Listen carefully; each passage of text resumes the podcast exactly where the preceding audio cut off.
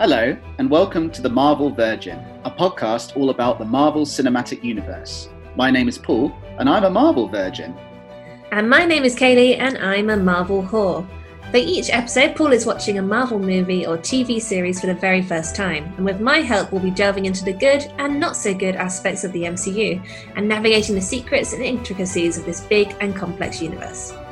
If you'd like to send in any questions, comments, factoids, or even if you'd like to correct anything we've said, after all, we're not perfect, then you can tweet us at the Marvel Virgin. We'd love to hear from you. Enjoy the show.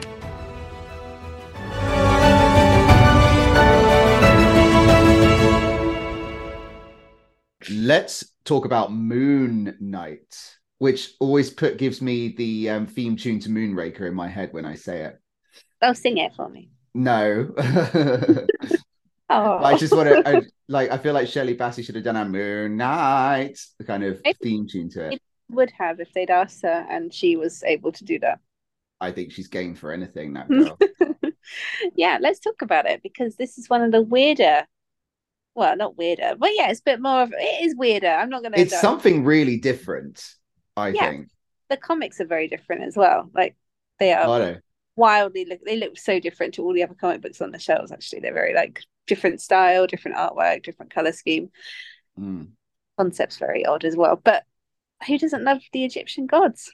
I really enjoyed the inclusion of the Egyptian gods because I don't know much about the Egyptian gods really. This is a bit of a black hole in my knowledge. Um, and like it, whenever I went on Wikipedia whilst watching Moon Knight, I was like, this this is a massive topic because we were talking ancient Egypt. We're not talking, you know, when you talk about ancient Athens and you're talking like 400s, 300s BC or something. When you talk about ancient Egypt, you're talking about like 2000 years of history. So It's possible, it? so different gods have gone into vogue, come out of vogue, come back into vogue, been worshipped for different things, had different um depictions of them, and it's and also we're not quite sure if any of that is true anyway. So I love it. I, I did like a tiny delve into it. The Tutankhamun thing came round London a couple of years back, and I was like, "Oh, this is interesting. I'll do some research on the ancient Egypt." I loved it in year three. I'm sure I'll be up to date on this. And yeah, it was shocking because like some of them are like closer to dinosaurs than they are to us now, just because of the breadth of time that there was. bizarre, isn't it? It's that famous fact that the pyramids were built um the distant the, the the gap of time between the pyramids and Cleopatra is greater than the gap between Cleopatra and the iPhone. Oh wow, That's how long ancient Egypt is. Like, it's yeah, long, guys. It's long, but I like it. I think you know I've had the Mummy, enjoyed that. Moon Knight. I feel like we should do more things based in ancient Egypt. I feel like this has made us experts watching The Mummy and then Moon Knight. That's yeah, every millennial's dream, isn't it? Learning is fun. Learning is fun. So, did you find it fun enough to make this one of your top faves? You know what? I really enjoyed Moon Knight. And whenever I tell people this, they're like, oh, really? No. and I'm like, what? It was fun. I thought it was quite Definitely good. fun. I think also because we've been watching everything so close together, it's nice to have something that stands out. Because I feel like with Marvel, things have a tendency to sometimes fall into the same patterns and styles. So this is a very good one because it's like, hey, I'm something completely different. Are you ready for me? It is. I I agree. And right from the fact that he's when he's in superhero form, he's like all white.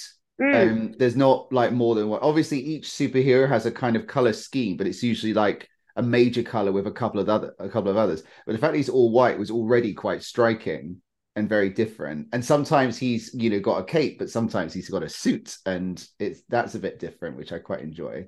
I really thought you could say sometimes he's got a cape and sometimes he hasn't got a cape. and sometimes he that's- hasn't got yes. a cape. That's better. No, I like what you said more.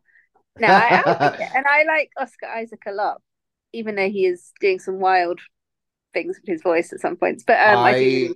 Love Oscar Isaac. I just am obsessed with the idea of him and John Boyega's characters in Star Wars being like having like a little relationship, which they never did, and I was They furious about it. They couldn't because of China and Russia. They would have been Like been China and Russia. Ugh. it ruined everything. But yeah, no, I agree. Poe Dameron was an amazing character. literally. And he was so I loved him in um the Two Faces of January. Have you ever seen that Mm-hmm. film? Yes. That's such a good film, and he's so good in that. Um, d- let's talk about his accent in this. What do you think of the accent? So you know what? A lot of people didn't like it. It re- I like Bert in Mary Poppins. So obviously I was going to enjoy this because I'm like, you know what? It's silly and it's fun and it made him feel more. I don't know. It was inexplicable the accent, but I I liked it because it helped me really differentiate between different versions of him and it made me really warm to him as a character. Mm. I remember watching, seeing clips from the trailer, and immediately thinking, "What the hell is he doing?" Like that's that's bizarre. But then when I watched it, I actually think he kind of nailed it a little I do too. I'm, I'm like I'm the more I listen to it, the more I'm like I swear I've heard. I'm I'm not very well connected because it's meant to be quite a Essexy, like quite far East London kind of accent. Um, North. London. Oh well, Yeah. that that kind of area. we But don't I'm not care very. that side. I don't know. I'm not very well connected. I don't know many people from that area. I grew up in a very different area. Um, so I'm not very familiar with it. But I'm like, I swear I've heard people talk like that quite genuinely and have that accent. And actually, I thought it was a very good accent in the end. I did too. I liked it, and apparently it wasn't in the script. He just kind of did that on his own, and people were like, "What are you, what are you doing there, Oscar? What's that about?" But I, I mean, want to. I want to know what he watched to perfect it. I, I would. I'm like, did you watch? Did you watch Love Island? yes, or Towie, or just or any. Towie? Yeah. Because Chris Pratt does a very good Essex accent because he's watched Towie. So I wonder if it's a, a big thing in America we just don't know about. I think so. I think they might use it as a as a guide because those shows are so stereotypically those are it's a bit like if you watch Real Housewives in New Jersey, you're going to get the absolute New Jersey stereotypes. New Jersey, all about fame bully, you know, all that stuff. And it's it's kind of bollocks because New Jersey's a big place. So there's lots of people who don't talk like that in New Jersey. But I guess if you want to do that slightly more authentic North London slash Essex accents, like that kind of vibe, then yeah, that's exactly what you would watch because you get the you get the you get the classic stereotypes from it, wouldn't you? Is that or you get Downton Abbey? That's like the two options, I think. That is usually the case with Americans doing British accents, isn't it? Is that Yeah. you get you go from and I find I think like Renee Zellweger is great as Bridget Jones, but I think her accent fluctuates sometimes because every now they- they'll be like, "Hello, I'm the Queen, and I'm going to shine your shoes, Governor." Like it's kind of fluctuates between, and I'm Yeah. like, "You've gone through the whole like Victorian class system there." I love it. She just there's when she's like, oi, oi. It's like she's doing both at the same time, and you're like, how are you doing that? We can't be posh and Cockney. Oh yeah, there's the third option. Sorry, Cockney as well. Can't forget them. Exactly. Yeah. It's, it's that that's kind of like yeah, and then and then when you start introducing them to northern accents, like any accent above sort of um from Birmingham upwards, I think you're kind of like now now we're going into really difficult territory here because British people can't imitate some of this. Well, have seen? Sorry to diverge, but Wild Mountain Time. Have you seen that? Because they've hired no. It was like no Irish people for that, and it's got like Christopher Walken and Emily Blunt being Irish, and you're like, oh, there was the I didn't watch it, but I read about it. Yes. oh, oh yeah, you know about the situation, then yeah. I know things, yeah. yeah, I mean that's a whole other podcast, but that you should watch it just for the sheer buffet of madness that is everyone's version of an Irish accent in that film. Mm, yes, maybe I will. I do love it when um an accent goes horribly wrong. Like that's the best one of the best parts of Mary Poppins. Um Yeah. As a kid, you're like, this is fine, but as an adult, you're like, oh, I don't know that this is good. Where, where did this come from? I know, yeah. but generally people are quite good with accents. I think I think now there's a bit more sort of sensitivity in casting and stuff. So they're like, right, we can't if people are going to do an accent, we have to think very carefully about what accent they're doing, who they are, and um and whether it's going to be like authentic or not. Um basically. If speaking of accents, I have a question for you because I thought of this uh before I hopped on. Um is there any um American actor who in a film who you think nails a British accent, like to the point where you wondered if they were British actually? Because I've got two in my head. Mm. Let me, you tell me your two while I think, because it's a lot to put on the spot. So my my two, I genuinely was I thought they were British until I looked them up at a later date afterwards and found out otherwise, or saw them in another film doing their actual accent. So the first one is Elijah Woods in Lord of the Rings. Oh, And on I- that note, also um, Sam, whoever the actor's name is, doing a Cornish accent. Um, which, Yeah. and both of them are like that. He's not my second one. He's like a side. He's well, he's one B. Um, He's but both of them, I think uh, that it's pitch perfect in my opinion. And when I found out Elijah Wood's American, I was like, ah, oh right, fantasy. okay. Fantasy is British because there wasn't someone did a chat about Jake. Jake Gyllenhaal. I think he auditioned for the Lord of the Rings and he just did his normal accent and they told him he was the worst actor they've ever seen. Get out, get out. Get the fuck out. What are you doing? Yes. Okay, that's good. So one and one B. What were your That B? And then my second one is uh, Angelina Jolie in Tomb Raider. I think she does a very good British accent in there. Maybe I haven't watched it in a long time, so maybe I'll watch it and change my mind. But I remember when I found out she was actually American, I was surprised by that. Okay. I mean, I don't know about that one, but I like it. I Do you disagree? Maybe a little bit. It's only because I haven't seen it in a while, but I swear, I swear it was a good accent. I remember I used to think Idris Elba was American, so that's the other way around. Mm, yeah, yeah. Um, I actually quite surprised me when I found out he was British. I was like, what? How? And obviously the same with Daniel Craig. And I'm joking. In, Onion. I think Daniel Craig's meant to be a slight mockery anyway. I know, yeah, but it does. Every time it happens, I'm like, it was like, you're holding the words in your mouth for such a long time and really like rolling them around in there. I like mwah, mwah, mwah, mwah, mwah. he talks like um like the teachers in Snoopy, but slower. Mwah, mwah, mwah, mwah, mwah, mwah. Yeah, I love it. I think it's great. I bet quite a few of the Bridgerton lot are American, aren't they? Or are they all British? I think they're mostly British. Um, from just going through them in my head, I think it makes sense just to hire British actors because you'll just get a British accent then. Like, Yeah, you don't- I there's no there's no need to go hunting America or anywhere else. Um, Australian actors. Oh, actually, Cate Blanchett in the Elizabeth films. Australian actors do very good British accents generally. Yes, they do. don't yeah. they? I mean, that's I Mm. can't. Yeah, no, I I don't think of, I can't think of an American doing a good British accent. I know David Tennant's accent in Doctor Who is not his Scottish accent, and I quite like that, but it is very similar to Daniel Radcliffe's accent, and I wonder if maybe they went to the same acting school because I realized that the other day when I was thinking about it. We watched lots of Harry Potters and um, you know, used that as his uh, method acting. Maybe he did. He was in one of them. That's true. He was. Yes, he learns from the Briefly. best. he learned very briefly. Um, yeah, no, I think it's like yeah, people not being Scottish or being Scottish, like Ewan McGregor in Moulin Rouge, not Yeah. Scottish, but Yeah. But then I think I think um if you're Scottish, Irish, or Welsh and you go into acting, you're basically forced to like be British, be English in your You accent because of because of the class system and snobbery and slight bit little lashings of xenophobia as well. So Yeah. you know, because like Maggie Smith is Scottish and you know it, you can hear a slight twang in the voice, but she's blatantly been trained not to have too much of a Scottish accent in her life. so true. Yes. Now I'm going to think of this. I'm sure one will pop into my head while we're midway through. We'll see. We'll see how it goes. But yeah, I think sometimes it works. Um, and I actually I think Oscar Isaac did a very good job with the accent. I think he did too. I think he did too. And he said he he did some research. So Mm. Who's to say he's lying? Who's and I think creating that such a marked difference between the two of them, I think it really worked and really enjoyed it. And I loved the first episode and how it all gradually gets revealed. Um, it was so so full of mystery and excitement, and I liked it. he did say it was supposed to be bizarre, his accent, just as an Mm. FYI.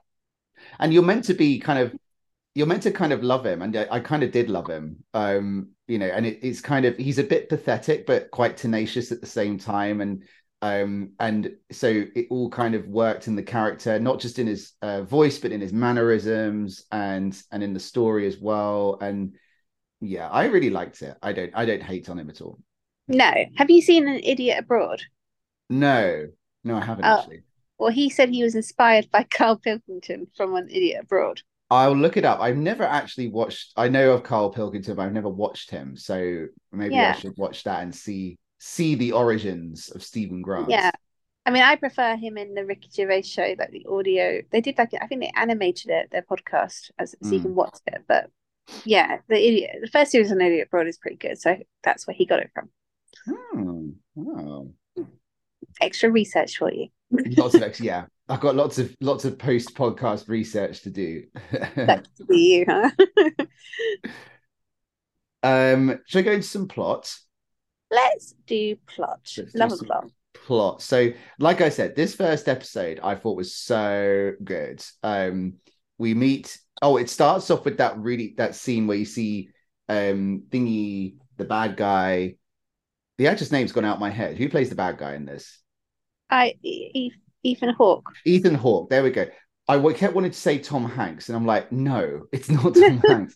Why hasn't he done a Marvel villain yet? That would be such a weird one. I'd love that. I would love it. Um, I think, yeah, call out to him. Let's see. He hasn't turned up in a Marvel film yet. Let's do it. Um, he puts he like breaks um some glass, puts them in his shoes, and starts walking around with them in his shoes. And immediately you get because there is a like lovely balance of light and dark in this. Mhm. Like you've got quite like bits of comedy, but then the villain is quite dark, and s- some of the things that happen later on are quite scary. Like those undead mummy things in that Yeah. tomb. Ugh. Yeah.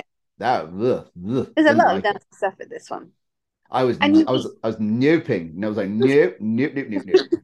You meet the big bad quite early on as well, which is unusual for Marvel. Normally they're sort of seeded in later. So it's all kind of well, I guess uh, the big reveal is kind of um what they're up to and what they want. But yeah, you do you meet him very early, don't you? And you meet his whole cult very early. But um but anyway, they spend the episode gradually revealing um the main guy. So we've got Stephen Grant. He works in the British Museum. He wants to be a tour guide because he's very, very knowledgeable about ancient Egypt, but he keeps screwing up. He's evidently um struggles with his mental health. He ties himself to the bed every night because he sleepwalks. Mm, Mm. mysterious. Very mysterious. It's that or it's a weird kink of his. Who Or we, yeah, still mysterious. Um, um, but then he blacks out and then, or he goes to sleep and then he wakes up one day and he suddenly he's in the Alps. Why is he there? And he stumbles on a strange cult led by Arthur Harrow, who's Ethan Hawke with the glass in his shoes. Mhm. Um, and while he's escaping, he keeps blacking out and hearing this mysterious deep voice in his head. When he wakes up again, people are like beaten up, and and so there's obviously some kind of alter ego who comes out as he blacks out. And like I said, I think this was revealed so well. Like there was, you're, you're kind of scared, but also you're kind of laughing sometimes, and I think they balanced that all very well with that one. Mm, I do too. Um, just to add to the mystery, he finds a hidden phone in his flat and that, he's never seen before, and a little key card. And uh, the phone has many calls to someone called Layla. He tries to ring Layla, and she calls him Mark, and she's like, "Who is this? I don't recognize this strange voice. Where are you, Mark?" And he's so he does, and he doesn't know who this Mark is. Arthur Harrow then comes after Stephen, and he summons a jackal in the in the uh, the, the the place British Museum uh, to attack him. Side note: I appreciated proper use of museums in London, unlike Yes, Eternals, who screwed up their museums big time. I know they knew this one, but we'll talk about the museums later because it might appear in the quiz. Ooh. Appear in the quiz. Oh my goodness, mystery and excitement within the podcast about something about mystery and excitement. Ah, Imagine if it's just which museum was hmm, which is it? um, Stephen's reflection starts talking to him, as you do, um, and says, "I need to take over your body." So Stephen agrees, and then this transforms him into the white-clad figure who kills the jackal and who's very, very strong. and he wears a cloak. And he wears a cape. Yes, Mm. unlike so he didn't take Edna Mode's advice about this one. Idiot. He like the cape. But he did ask for consent, which is very nice. We're on it. As a result of all this carnage and chaos, Stephen is fired from the British Museum. Um, but the mysterious key card he found in his uh, apartment, he uses that to open a mysterious locker to find a mysterious scarab. And the mysterious Arthur Harrow is after this scarab for mysterious reasons that we do not know yet. Mm. It seems so unfair that he gets fired because it's clearly not him who's caused all of that damage. I know, but they don't seem to like him anyway. They find him annoying. Yeah, that's true. They're probably just looking for excuse. We know how people do that. And just putting myself in their shoes, I think I'd find him quite annoying. you loved him a minute ago. I do, I do, but I'm seeing him from his perspective. Whereas if I'm seeing him, if I saw him from an outsider's perspective, I think I'd fall into the same trap and be like, "Who is this pathetic human being?" Um, and I'd be that person. okay, yeah, that's fair. Why is there a human slug working beside me? human slug. Ouch. um. Uh, do, do, do. He then starts chatting to his reflection, who reveals that the, the reflection is his alter ego, who's an American mercenary called Mark Spector, which is a great name. Mark It is Spector. very cool. Spectre Um, is interesting as well because it adds that sort of like spiritual element. Mm. And uh, you know connections to James Bond and stuff, and you could Hmm. ooh, Spectre. Um, he is Mark Spector is the avatar of the Egyptian god of the moon, Khonshu. Khonshu, Khonshu. not Um, one heard of before. No, no, they they used a lot of gods where I was like, huh, they've gone, they've not gone for the obvious ones, but that suggests to me that the obvious ones are not necessarily the most famous ones from a scholarly point of view, maybe. Yeah, maybe. To be fair, I can't really think of any to name off the top of my head. Set. Set, Ra, Horus, like those kinds of ones. Um, Yeah. you know, the the Stargate ones. Yeah, yeah. Stargate ones. That's where I know all of my Egyptian gods from, to be fair. Um, uh, and this Layla who was on the phone, she's his wife, um, but she's never met Stephen, so she's kind of like, oh, she thinks there's just Mark, but there isn't. There's two. They have good chemistry, even though they, don't know each other in the beginning. Like when he's clutching her little shoulders and she ends up around her waist and she's like, Why are you doing the voice? Like, don't be doing the voice now. We're not, you know, there's no one here. I yeah, think yeah, and she, yeah, I liked Layla a lot. I thought she was a really fun character. Um, their relationship reminded me of the early episodes between the Doctor and River, where he has no idea who she is, and she's like, "Spoilers, sweetie." So I feel like that's their vibe. that she knows a little bit more, and but he knows that she's important, but doesn't know why. And yeah, yeah, Yeah. yeah, yeah. I yeah, I see what you mean. Yeah, definitely. Um, we find out that Arthur Harrow he used to be Khonshu's avatar, but he chose to stop doing that and follow a god, the goddess Ammit, who is Mm. like this really evil demon god of the dead. And I looked up Ammit on Wikipedia, and apparently Egyptians didn't really worship her; they were they kind of feared her. She was like scary, um, which she is in the series as well. Yeah, I'd be like, "Yes, you can have a go. Just don't come near me." um, he wants the scarab to summon Ammit from her prison, and then she can consume the can absorb the world of all its sins and all bad people. Anyone who has like bad thoughts in their head kind of goes. And I'm like, well, that's basically everyone, isn't it? apart from a baby because they they don't have any idea what they're thinking. But But then the babies can't look after themselves, so it's like, oh yeah, they'll do die. do? Well, everyone dies.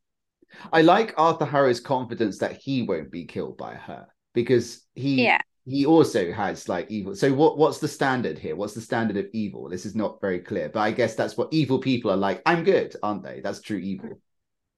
I think so. And it's such a it's such a thing, isn't it, for like evil supervillains but I destroy the entire world. And you're like, well then there'll be no one left to boss around. I don't understand your logic here.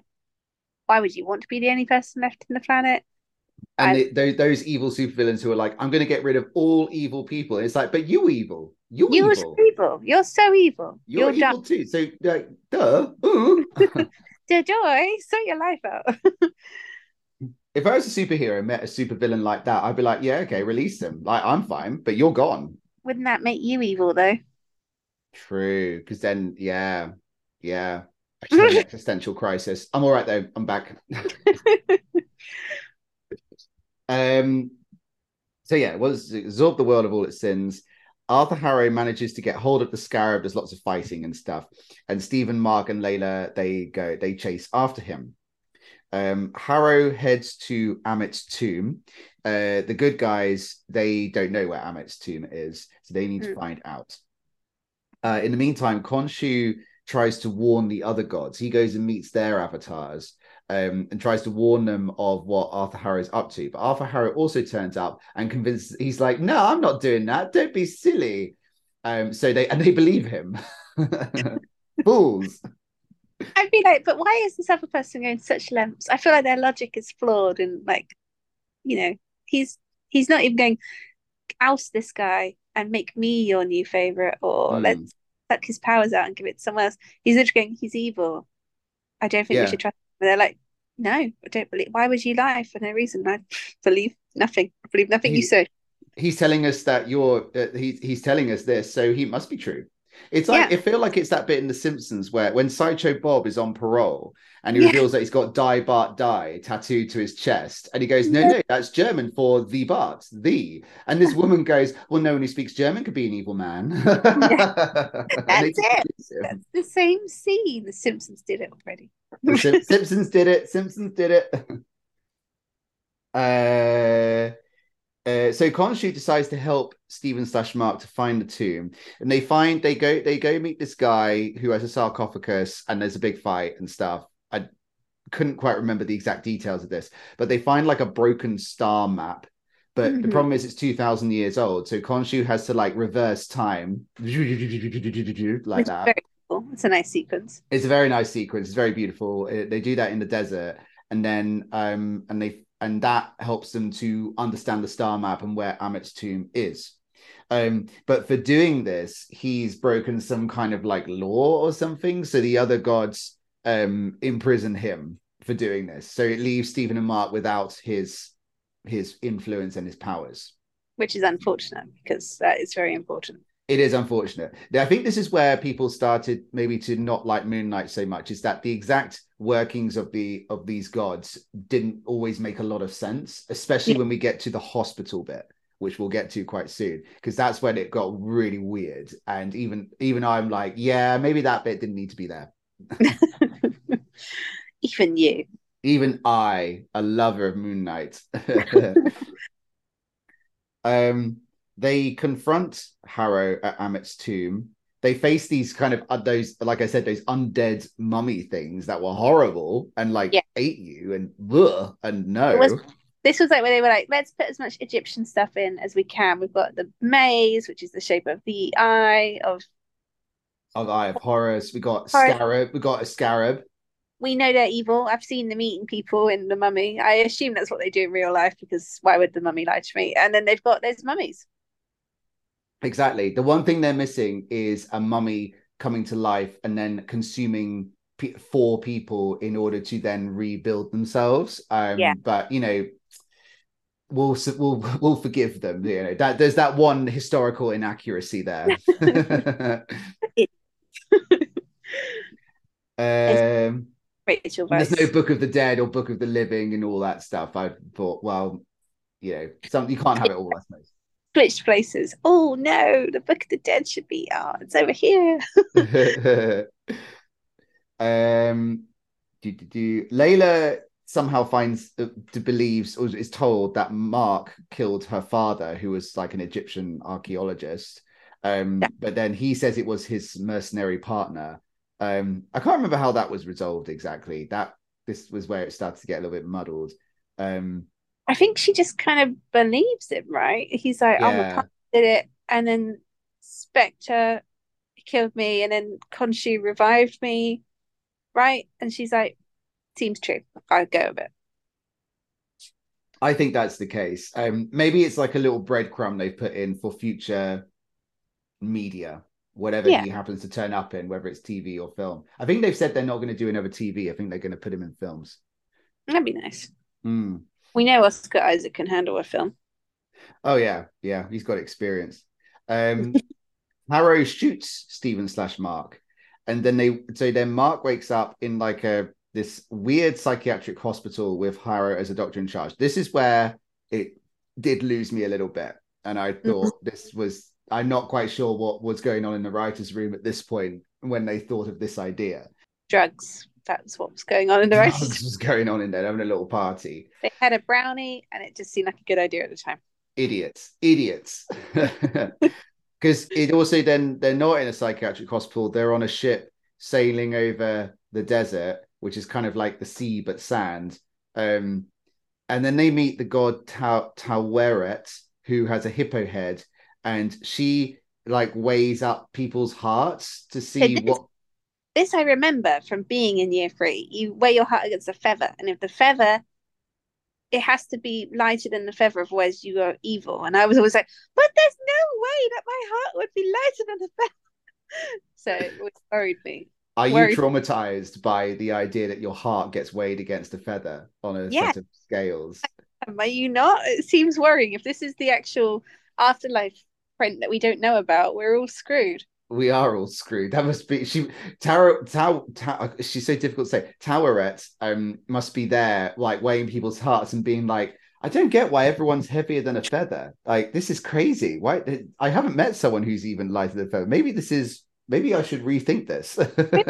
Lord system. Maybe I should try a different feather. yeah. Maybe let me like a ten kilo weight or something. Maybe. Something. Also, if you've got like fatty heart deposits or you just got like heart disease, you're screwed. Yeah, because what if like you're quite fat and but you're also like a good person? You're screwed, surely. You're not fat anymore. You have to say enormous. Enorm- oh yeah, yeah. Well, according to Roald Dahl, yeah. no, fat is being like re um what's the word? Reclaimed. Yes. As, so that it's not an insult, it's just a descriptive word.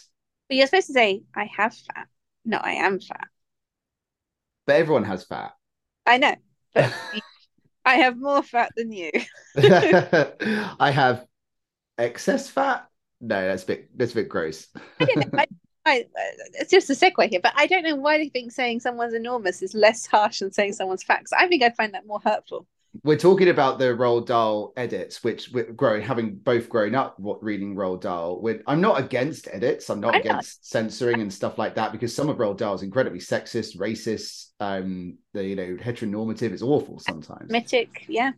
Anti-Semitic, yeah, absolutely. So it needs to be uh, that, but I think some of the edits being made don't actually change anything. And like you say, changing fat to enormous, it's like, well, they're, you know, it doesn't, it's, it still means the same. The same image gets conjured up in it. So I know, but Brute, you're still calling me fat. You're just using more syllables to do it. I don't want that. I know it's like it. Yeah, it's a, yeah. Some of some of the edits, um, I think you've you've thought too much about this a little bit. Um, You did. The racist stuff, yeah, get rid of that. Absolutely. Like, no racism, ideally, and I think the witches is in trouble because it's a lot of issues in there. But never mind. I mean, it's about fearing women with bald heads and and long nails and that sort of thing, isn't it? Yeah, it's quite it's quite like the standard of yeah, yeah, yeah. It is mm. very problematic. I can see that, but it scared the bejesus out of me when I was younger. Oh, same. So this was your version of the heart with the feather. It was yeah, yeah, exactly. You you were worried about the Egyptian gods. I was worried about witches. This says a lot about us. Mm. Strange children. um so yeah she does that um and then they they're weighing their hearts and they see each other's memories or something um and we discover that mark was like abused by his mum because his brother died Mm. or something He blamed Um, it. Was very like that classic scene where like it should have been you on that roller coaster, like that vibe. where does that happen it should have been you on that roller coaster what film are you thinking of Lots of things, and Community does it like at least once, where they're like, "Yeah, it should have been you, not your brother." Blah blah blah. It's just everyone does it. It's a vibe. there is something i think it's i know what it is it's the film have you ever seen the film ordinary people it's like a really obscure 80s oscar winning film. One best picture at the oscars. No one's watched it since because it's kind of boring but it's quite good. And it's got uh, donald sutherland mary tyler moore um the guy from independence day who's the dad who plays chess the dad of jeff goldblum. What's his Okay. name? Him. Got him in there. And it's about a, the two brothers, and the older one dies in a boating accident, and it's about the family coming to terms with it because the older brother is preferred. So it's kind of like we've we've you know there's this sort of unspoken thing that we would have preferred you to die in that boating accident, and I think it's I think it's that trope. I think maybe that film started that trope. It's everywhere. I I feel like I see it everywhere. It happens in EastEnders. It's it's all over the place. Not that I watch EastEnders apart from at Christmas when I'm at home with my mum. Mm, yeah, but let's face it, the only good stuff happens at Christmas. I know every year. Mm. But this person was married to this person last year, and that person was dead. And she's like, "Oh, "It's all changed now." So, Hollyoaks is worse. Hollyoaks, you watch Hollyoaks a month apart, and they've changed the entire cast, and you go, "Where? Who are all these people?" I don't understand. because So, they're quite young and they're quite good, some of them, so they go off to do something very important, and everyone's like, "Oh, quick!" they're find getting some- all the opportunities. Yeah. Yeah, and they all they would still all look like they've been drawn with felt tip pen as well. oh yeah, that's a good way of describing that. Show. It is, yeah. I feel like I feel like whoever writes Hollyoaks uses crayons I know someone who writes Hollyoaks. with crayons. I don't know. I'll need to check in and be like, "What do you use? Is it a pen, biro, pencil, crayon?" Tell me. Uh, um anyway yeah back to the hippo gods who always up people's hearts so we discovered that mark is the original one. Like because all through this we've not known if mark or stephen are original whether they were sort of born at the same time or whatever. But mark is the original. He created stephen to cope with the death of his brother and his mother's subsequent abuse. Um stephen like falls into the sand at one point and starts sinking. Um but mark goes back and saves him and then they go back into the living together. It's it's all about them kind of uniting as one and not Yeah. like feeling like they need to get rid of one of the other. So i quite like this uh, in contrast to um the second season of iron fist which also had it, they it's not called multiple personality disorder but the more politically correct term the more scientifically correct term for that which i can never remember what it is dissociative identity disorder. dissociative identity disorder yeah did uh, thank you i didn't want to call it the wrong thing um You can edit is- that. Sound like you told me. I'll be like, "Oh, thank you for telling me about that." but then i'd be contributing to the patriarchy you know and you want to be that person? No. i don't want to be that person yeah um uh, it's i guess it's it's quite good in that it's not saying that having did is bad it's like but making you make creating a balance between your different identities and Hmm. that's what it was all about but it was a very fantastical weird way to do it It's all about the duality, isn't it? I guess, and that is a big part of the Egyptian gods. I feel like there was always one for each side of everything, and even the um, isn't the afterlife called something like duat or du? It's like to do with duality. I don't know. So it feels like it's all it's all a vibe. It's a big thing, like learning your your good and your evil sides and the connections between them. But it's all a vibe you should lecture in ancient egyptian religion I could I could I could dress up like Evie from the Mummy, and I'll just say it's all a vibe, guys. Duality is a big thing. No, um, I did do some reading to see how the um portrayal of mental health was perceived by people uh, outside of Marvel, and they were like, it is a step up for Marvel, Mm. so that's great. Um, but they still don't feel like it should be used as a source of entertainment. Interesting. Yeah, I see what I mean. I guess the step up is that the last time we saw it was in Iron Fist, and it was the classic, you know, one of the identities is pure evil, like it's all very Jekyll and Hyde, um, Mm. and uh, which is used to, to, for fear and for thrill. Yeah. Whereas this, this at least, yeah, it is used for entertainment. I agree with that, but at least it's not. Neither of them are bad.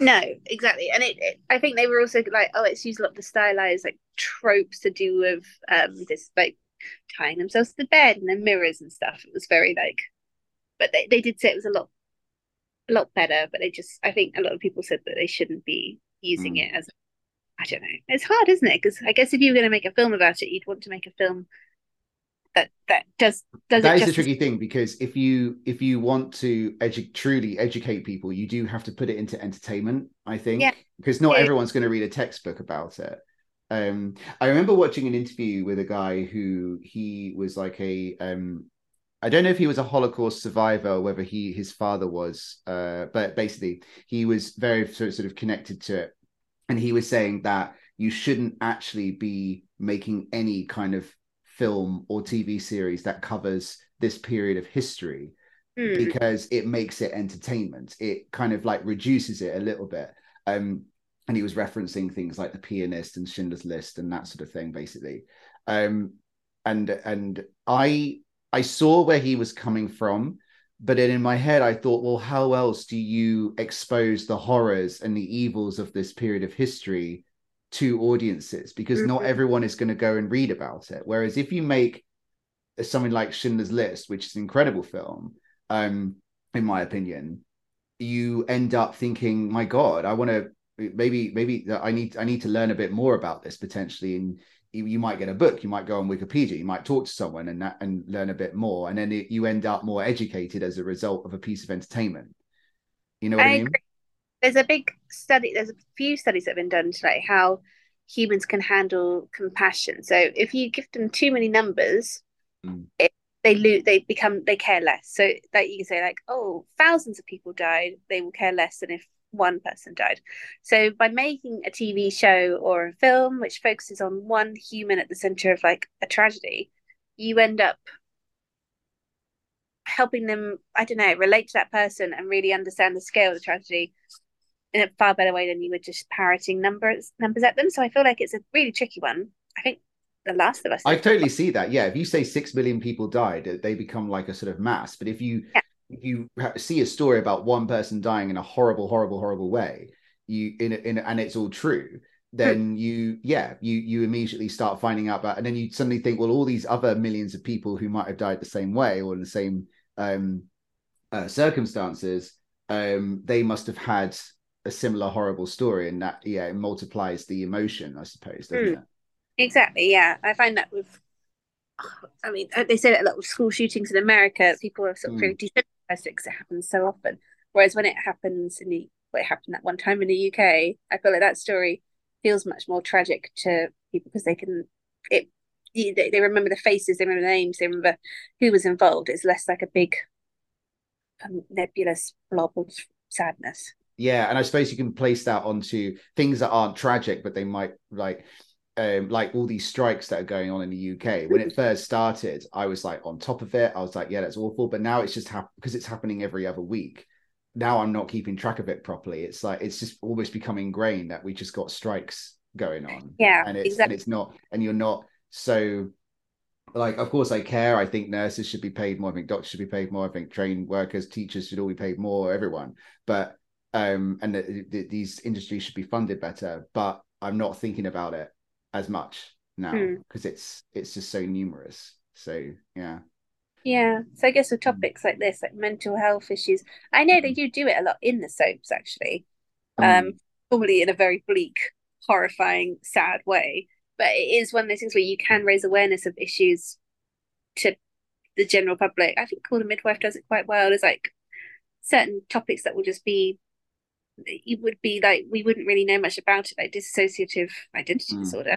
We didn't mm. even know. Oh, did we? Couldn't even remember the name of it. Yeah, how bad is you're that? like, oh, crazy people hear voices in their head, whereas this kind of shows you like the humanity. I mean, I wouldn't say it's the best depiction of it at all by any means, no. but you know, it's doing its it's a hard you've one. got at least a, a, character with two identities both of which are heroic in their own way and mm. they let and he learns not to kind of fear the other one or like one one can work off the other one. Because mark spector is like he's he's very um you know action hero but he's very ruthless. Whereas stevens have got a bit more of a moral compass. He's more of a thinker. He and they've both got the kind of strengths. And then by the end they're kind of like asking each other can i just take over and do this? Can i just take over and do that? and that sort of thing. And that and creating that kind of balance um i think is is nice is is nice to see that as opposed to one is good but one is evil. And it it's not so sort of um glamorized in that respect. That that mm. M. Night I never say his name. M. Night Shyamalan film. Yeah um, yeah yeah yeah yeah that one yeah. Because it's it's so easy to be like you've got a hidden evil identity and you're terrified of it but it's inside you and yeah. Yeah no, so there we go. That was a deep. That was deep. That was deep. I yeah. Um, you see, I went from saying the vibe to actually saying something very interesting. You did. Was, you are. You are. You are two identities. There's two. I am. I'm a sleeper agent. I'd be the professor. No one knows what she's going to do next. I love it. New TV show concept coming this way. Um, but yeah, they head back into the, the world of the living after all this wibbly wobbly, uh, weird and wonderful stuff.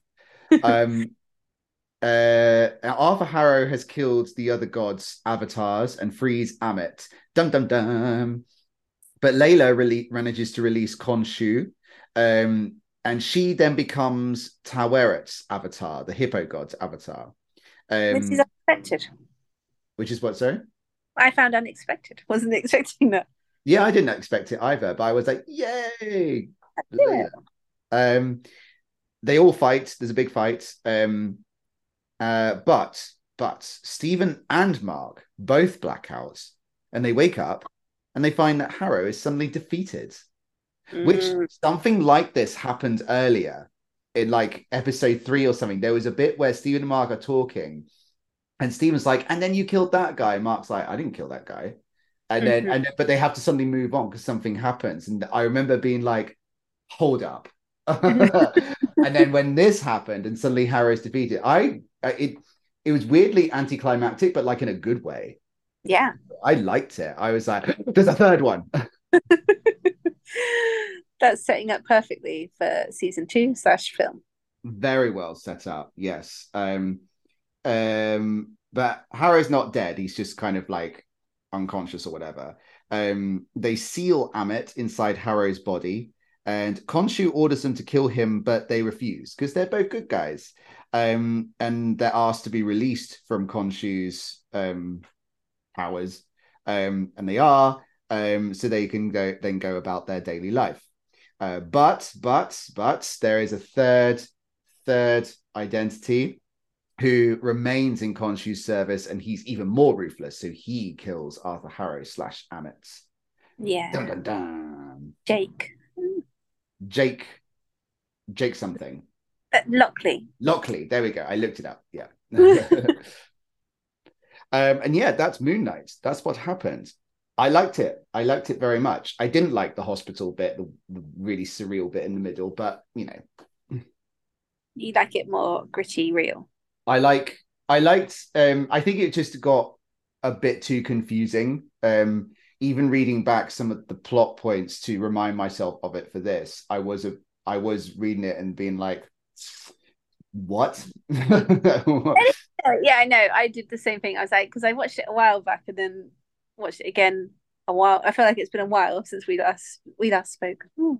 Um, but it's uh, it was weird because I was looking back at my notes. And I was like, oh man, I have to really distinguish between who's who and one personality and the.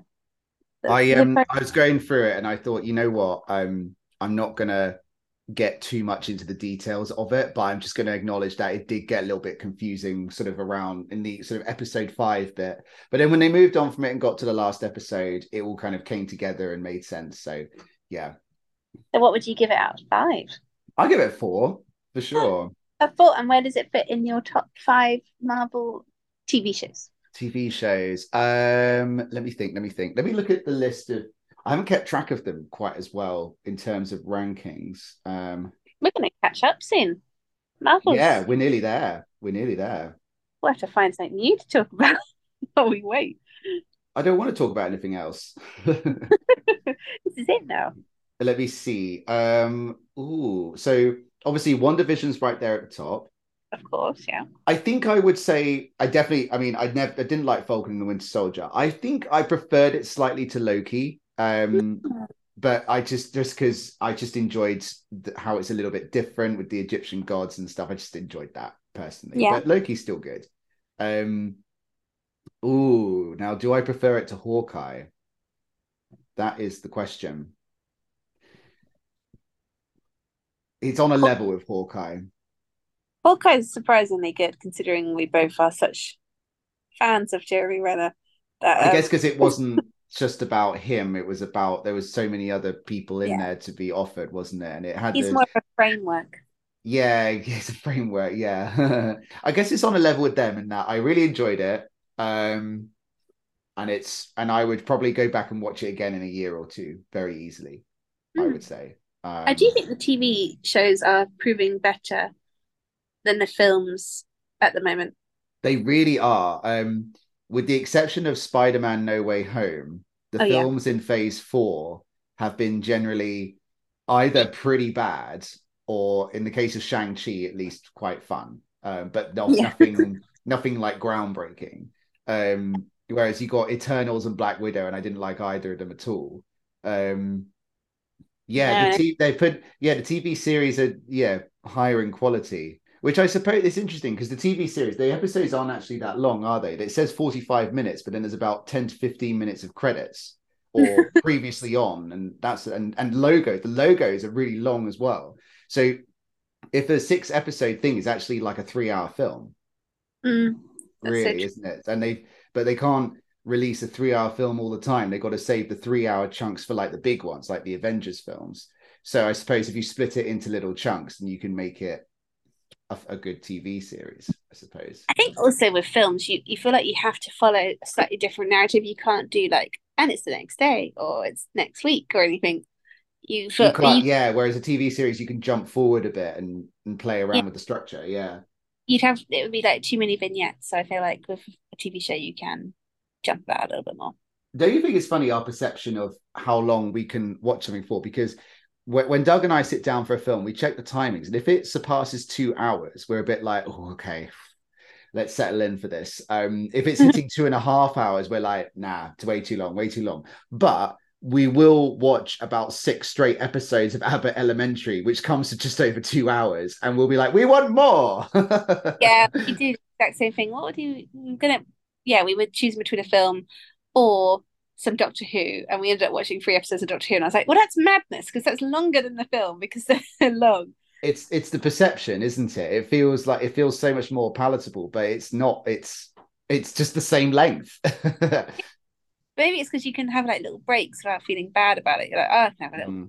little go tea, go get a and I suppose there's the variance, isn't it? Especially with Doctor Who, where each episode is very, very different. Um, that one monster of the week vibe of TV. mm, yeah, Now and then you you sort of re it's like rebooting every 45 minutes with something brand new. Yeah. Yeah.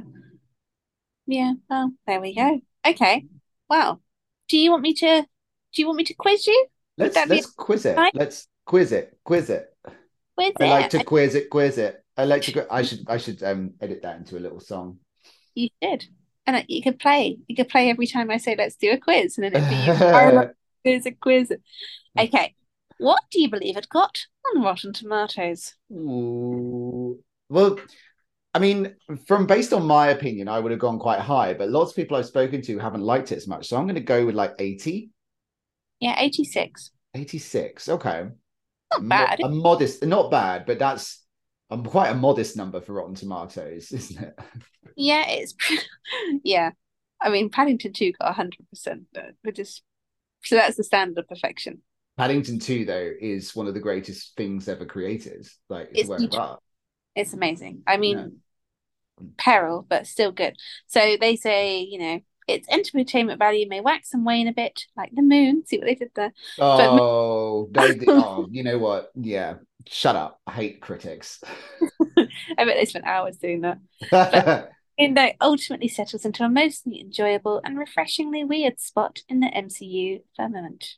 You know what? I think they probably loved it, but they gave it a slightly less than good review because they wanted the wax and wane thing in. I think so too. They were like, "We've got this ready. We can't not use We can't put that into a five star review. We're gonna have to put it into a three slash four star review. I can't ask you about money anymore because it's too complicated to work out. Really, Oh, okay. There we go. So- money is um money doesn't exist for us. money no longer exists. I'm sorry Mm. about that. Um, where do you believe it filmed mostly? Ooh, um uh, not Egypt, eh, I presume, because you're asking this question. Did they film in any anything in the British Museum? Because it looked like the British Museum. Oh, where did they film that? It's Budapest. All the Is it? Oh, surprise. I wonder if that's why he did the accent, just to sort of like make sure he felt connected to London. Who knows? must have been, but it looked like the British Museum. That was very impressive. I know. Well, I guess it's quite a big box, really, the British Museum in terms of its architecture. True, but then I don't know. I've been in that Egyptian section so many times in the British Museum, and I was like, "Oh yeah, I recognise that bit. It's got that bit there." And if you walk that way, you go into the central bit. Yeah. So you recognise the square, the square element. evidently, evidently, I uh, was ta- I was I was completely t- taken in by that con. Cute. Um, yeah, so it was Budapest, Jordan, Slovenia, Atlanta, and Georgia. No, Atlanta, Georgia. Sorry, oh, well, they went all over. Nice. they did. Jordan Uh, makes sense. Jordan makes sense. Yeah. Jordan does make sense, yeah, because you you kind of need somewhere with like a bit of desert to it. Otherwise, what's the point? Exactly. Uh, How do you believe Oscar Isaac prepared for his role? oh, did he watch? I don't know. He watched Towie. The only way is Essex. He did watch An Idiot Abroad and Peter Sellers, Oh, Peter Sellers. Okay, Yeah. yeah. um, and he also read Robert B. Oxnam's book A Fractured Mind, which he called his Bible. Okay, yeah. Is that about mental health? Yes. I assume. Yeah. Um, Mm. uh, what what do you think Oscar thought of his third alter ego, Jake Lockley? He was like, "Ooh, dangerous." yeah, he said there's something ominous about him, but he liked that he spoke Spanish because it meant that um Yes, he He- does. Yeah. that element of himself to the role. Because Oscar Isaac is Guatemalan, I believe. Yeah. I think so. Yes. I think, let me double check that, otherwise I'm not. You sounded like that bit in Birdcage where they keep talking about the different like help, and they're like, "Oh no, she was Guatemalan." yep, Guatemalan born. there we go. I really want to do like a little a little um jingle and be like, "That's not my Egyptian god." Um, so do you know what they're all for? Like Ko- Khonshu, like what is he god of? He's god of the moon. Yeah, you know that one. That's Yeah. a pretty good. Um, what is Taweret, the goddess of? Justice. No, ironically not. Ah. Childbirth, fertility, which does feel like justice, I suppose, in some ways. What was she goddess of? Sorry? Childbirth and fertility. Childbirth and fertility. Oh, so why does she weigh up the things? Don't know. She also guides souls through the duat, so maybe that's she's just a multitasking god. She's overachiever. These these hippos, they're they're impressive creatures. Yes, they are. I find it kind of offensive that the uh, Egyptian god of fertility and childbirth is a hippo, but that's just me. But Uh, hippos, hippos give birth and they're they have family structures and stuff. I learned about this in South Africa recently. There we go. So you know things. I know What- things, yeah. Ammit. Ammit. Uh, she's like a demon god of the dead or the underworld or something. She's the like dev- really bad. Devourer of the dead. Devourer of the dead. That's it. Yeah. Yeah, so that was quite a fun little round. Were there That's any gods? cute. That's really cute. Were there any gods that you like? Osiris. What do you think Osiris was god for? That's a classic. Osiris. Now, this is one I've heard of, but I can't remember. Is that like wisdom and knowledge? He's Lord of the Dead, and re- there's a lot of dead. There are a lot of dead, aren't they? Quite obsessed with death. Yeah, Lord of the Dead and rebirth. That's why he's green. That symbolizes rebirth rather than death, apparently. Okay, fair enough. Fair enough. Uh, But green is green is like grass and trees and shit, so it's growth. on the green, really, doesn't it? Mm, that's true. Yeah, Disney is evil. So- like nature green, but then there's sickness green. Yeah, Can you do set? set, set. No, I don't know. I love it 'cause he does. He's again a multitasking god. He does deserts, storms, disorder, violence, and foreigners. Oh, oh. well, yeah, that that is a real Venn diagram there, isn't it? I've got it, I've got it all. The foreigners are covered with my deserts and storms. Not sure why, but that's well maybe it's maybe you know from a um an egyptian perspective the on the you know lots of lots of like foreigners coming in could be an army that's invading or something like that maybe maybe, yeah. or they could be all a bunch of xenophobic racists yeah, he's like the Nigel Farage of the gods. Um, uh, what about Isis? isis ooh um is she like wisdom and knowledge She's kind of like, she's kind of like the divine mother of the dead. Again, why are they all the dead why is it Did, maybe the life expectancy was so short in ancient Egypt. They're like, well, we've got to worship the dead. it makes sense now why they were so into the mummies, right? True, yeah. They did have um very interesting like funeral rites and stuff, didn't they? They Very did. different from us. So I feel like, I mean, it's a weird one. I I could go on, but to be fair, you can see what I'm gonna end up doing. Uh, let me see. We have the next question. Layla drew um Layla May Calamawy, who played Layla, drew inspiration from a character in popular culture for her character. Lara Croft. Yes, it was Lara Croft. Yes, I knew it. And- Jolie's Lara Croft. Oh, of course, yeah. Well, whatever Lara Croft could there be? Well, the the game, the little game, Oh, the game. Oh, okay. I thought the original Lara, the little blocks, you know. That you saw. the the um the the pixel pixelated Lara. Yeah, classic Lara, who does a handstand when you go off. a- Like even and in the, the one, most, the one who could get about 50 medikits in that teeny tiny backpack she had on her back. I specifically bought a teeny tiny backpack to be like Lara Croft, and then was like, this is so so unhelpful with all of my bits. Right. So when obviously Stephen and Mark have to interact with each other sometimes. mm, yes. Tricky that must be. So how do you think they managed to film that?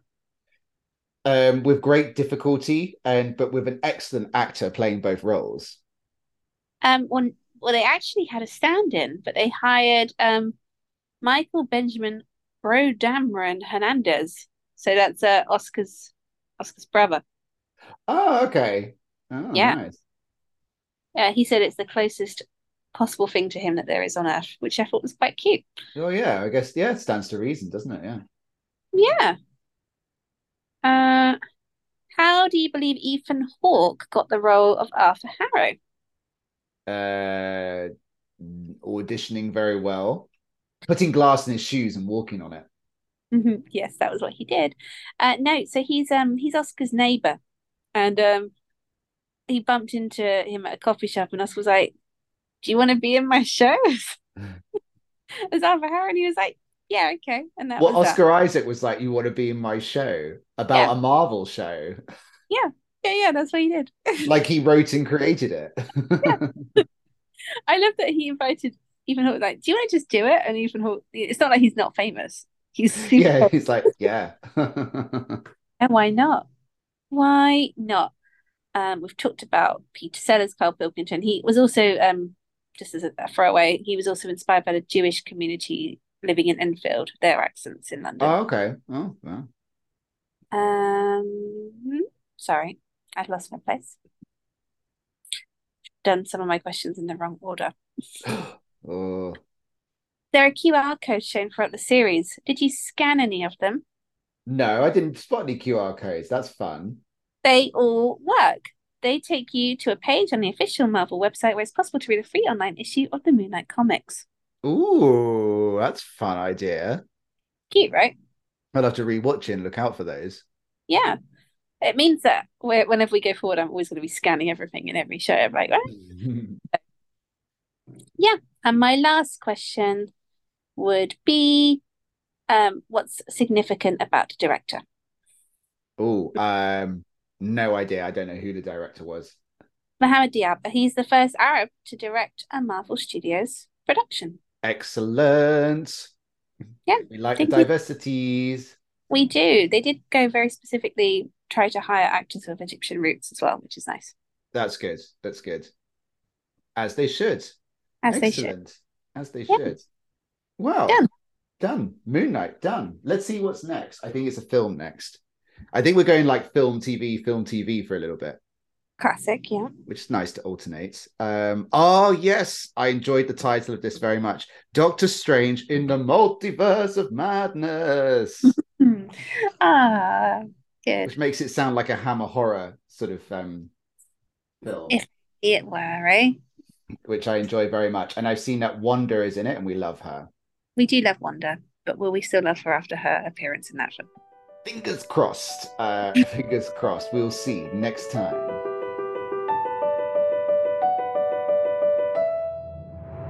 You've been listening to an episode of The Marvel Version. If you'd like to join in the conversation, you can tweet us at The Marvel Version.